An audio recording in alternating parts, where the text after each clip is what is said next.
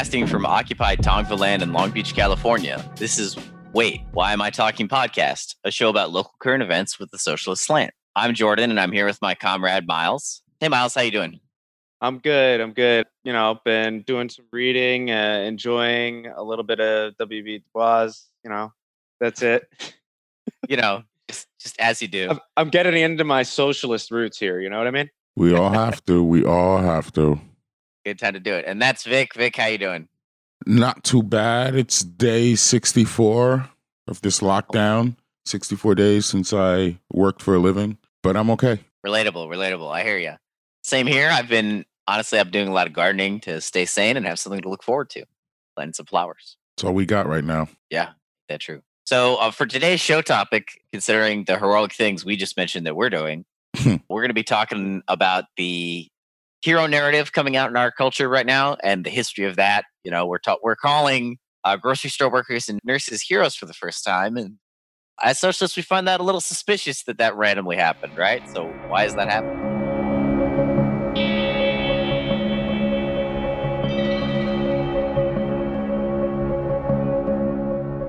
So recently, one of the places where we have our heroes working is nursing homes, right? And the Long Beach Post has an article out about how many nursing homes in Long Beach are stressed, but they're also hotbeds for coronavirus infection.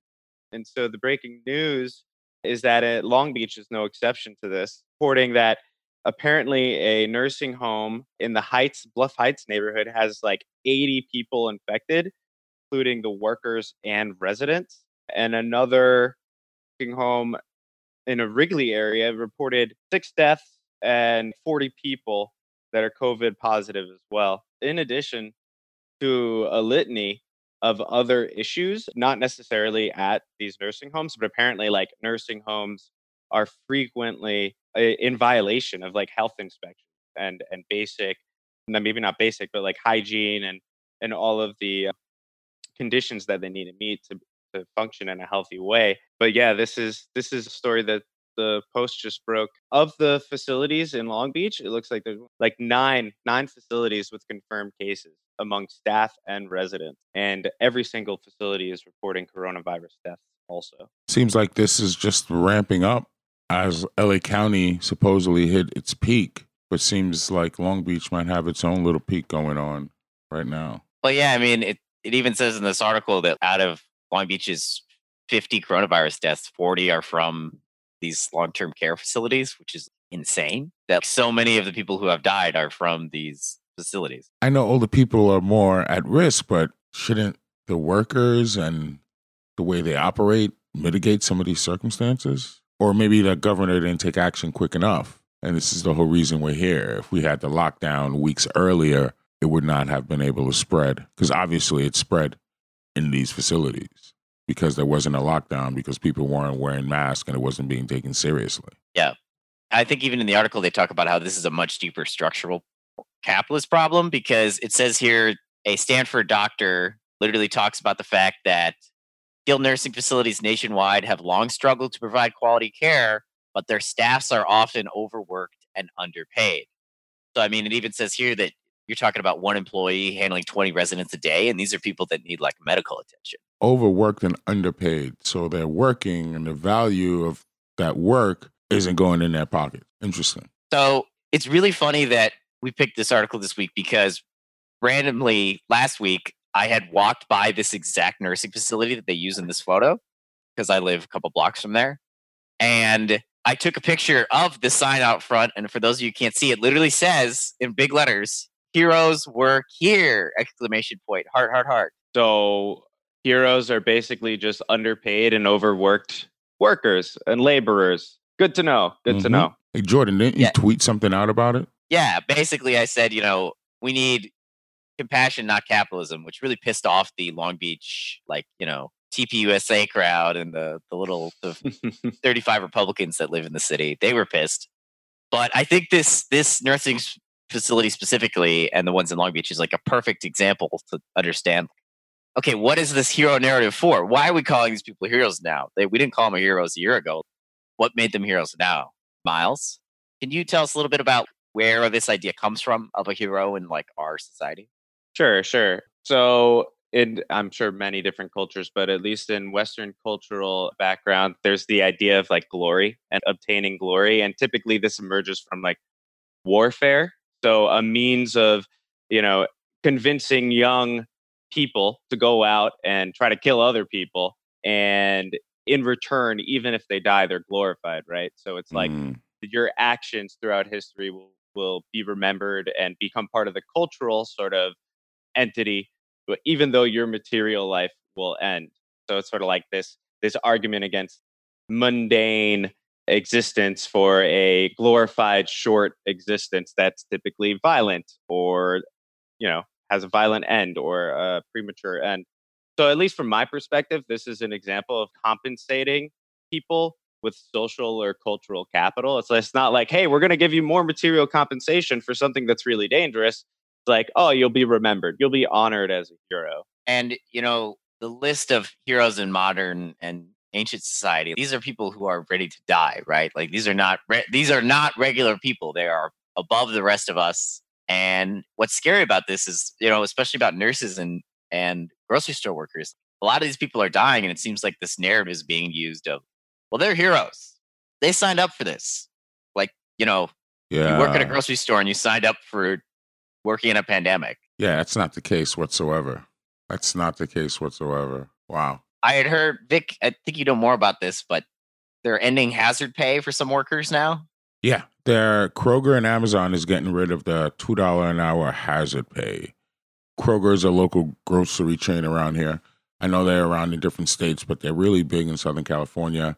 And when this thing first came out, everybody was lining up behind essential workers. The term essential workers came out of nowhere, and we had to like, you know, Yeah, Mm, pay deference to essential workers. Again instead of giving essential workers what's essential to live which is healthcare housing food we give them well like miles said social capital. Here's some more social capital for you. So that's what's going on there. And it seems like in exchange for social capital they just get to be put on this pedestal and divided from the rest of the workers. So now these workers are essential workers. They're different from other workers. And therefore whatever happens to them they've already been been deemed separate. So if they die if they test positive that's like miles said it's on them. That's what they signed up for. They're essential they're heroes. This labeling of workers is definitely a separation of workers. And i don't want to sound like a conspiracy theorist but like marx was right. Like capitalism puts this in the ether and it sticks it in the minds of people. It's like a culture. It's more than just the way like we organize and spend our money. It's a culture. And within this culture, now these essential workers are getting glorified and paid and sacrificed. And it's a way to normalize it. Yeah, and, and like how how are they actually going to be remembered? Thinking there's there's a lot of examples of people that serve heroic functions in society, like prison laborers that go and fight fires, and it's like, are we really fucking remembering those people? Are we really honoring those people? Apparently, they can't even get jobs at fire departments. yeah, we're not we're not compensating them materially, like Olive said, and we're definitely not honoring them. They don't even get either. This always makes me think of the 9/11 responders. You know, the 9/11 responders literally went into a smoking crater, inhaled a bunch of smoke that gave them lung cancer, all this shit. They were quote unquote honored, used to justify a war, like all kinds of stuff. And it has been an absolute hell of a fight to get Congress to approve any of their healthcare costs. And you know, we've we've seen this even in the military, right? I was young at the time. I remember when we went to war in Iraq, like the narrative of the troops being heroes really got ramped up. And these troops, obviously, you know, doing war crimes, but at the same time, like they are were not paid well. The VA, as we know, is a fucking disaster. It seems like this narrative of hero, this isn't new, right? They use hero a lot to not pay workers. And of course, there's a distinction between like, you know, people in the US military and like someone who works at the grocery store. But I think they're trying to like blur that line. Trying to blur the line. And I hear the term essential worker used less. And now it's shifting to more heroes, which are cops and nurses, not the lower class of people, which are mostly brown and women working the retail jobs that are quote unquote essential. Yeah, I'm glad you brought up that point, Vic. Like this switch over to the hero narrative and like hero identity. Um, because who were the essential workers? It wasn't any of the capitalists, it weren't the fucking CEOs. They Nope. didn't need to be outside providing food and handling logistics. It was the working class, you know. So so like that's a that's another point. Like let's transition this identity of like the working class is essential because they might wise up and be like, hey, we actually have the power because we're fucking essential. And switch it over to sort of like a hero, like, oh, sacrifice, sacrifice yourself to serve the whims of the country and the nation That's a and the great economy. point. Hell yeah, that's a great point. Well, I think Vic's right that they're kind of starting to walk this back, right? This hero thing for at least like grocery store and retail people, because they're talking about phase two, where they're reopening, even though materially nothing has changed. The virus is still just as deadly. I mean, every day I read news stories about how it's more deadly. You get blood clots from this thing, all kinds of stuff. Uh, so the virus is still out there. We have a bit more PPE. Other than that, like nothing's changed since February. Like we don't have a vaccine. But I think Vic's right that like they're using the hero narratives beginning to wane a little because they're like, these people were essential, but now everything's fine and the economy is going to reopen. You know? Right, right, right. Yeah, that is a good point. Which is, I mean, that could be that could be prep, right? I mean, shift the narrative a little bit. And I mean, Vic, you mentioned that they're eliminating hazard pay at a lot of these corporations. So it's like, oh, I mean, you were you were heroes, you were heroes for this period of time, but let's let's be real. We can't put too much value in the foundation of our society. Yeah, it's like we're moving on from these essential workers. Like they've had their moment. Thank you for your service. You tested positive. Now the economy's open and we could move on from you. Thank you. Like it's just it's so gross. And the longer, longer this goes on, we realize it's like, wow, we're just out here. It's like here's your twelve hundred bucks, here's your Trump bucks, and we're just out here. Go back to work. It's oh yeah. Very They're telling us it's safe, you know, like, but ironically, they themselves, I mean, McConnell is trying to pass, and the Republicans are trying to pass federal indemnity for businesses, the next stimulus bill. So if it was really that safe, like, why are why do they want that? Like, ah, dude, and like this is in Long Beach, yo, but you have other like states opening up, telling people they need to open up. Was it Wisconsin where the Supreme Court overturned the governor and they overturned them in a fucking Zoom meeting because they know, oh no, we can't we can't be together to do this, but we need to go send the people out there to go out and go die for this fucking capital. It's just uh well, I, I I find it interesting that you. I mean, this is happening in Long Beach too, just like more subtly, right? Like they're reopening retail, but only for curbside pickup. Like, what the fuck does that mean? Like, I'm still you're still gonna go to work, but you're gonna drop it off in somebody's car. Like, this this also harkens back like workers fought a long ass time to make working conditions much safer.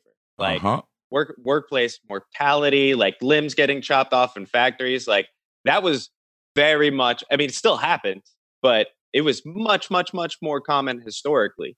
And this to me is sort of like this is part and parcel of trying to roll roll that back.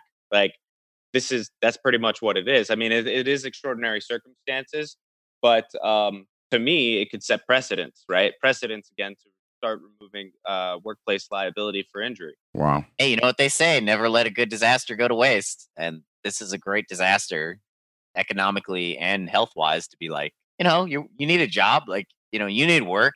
Don't ask for these protections. Like, I'm I'm offering you some money. You know. We don't need protections. We have commercials from corporations that say they care for us. Like, I'm good, man. I'm going to use that to pay my rent and buy food. Honestly, every time I see them, uh, my heart is just warmed up. I feel so so so good about all the heroes out there. Ah, Every time I see a celebrity in their like parasite like mansion recording a video on their two thousand dollar phone that's like, "Thank you to our heroes." Like, fuck, that's me. I'm that celebrity. yeah, that's it.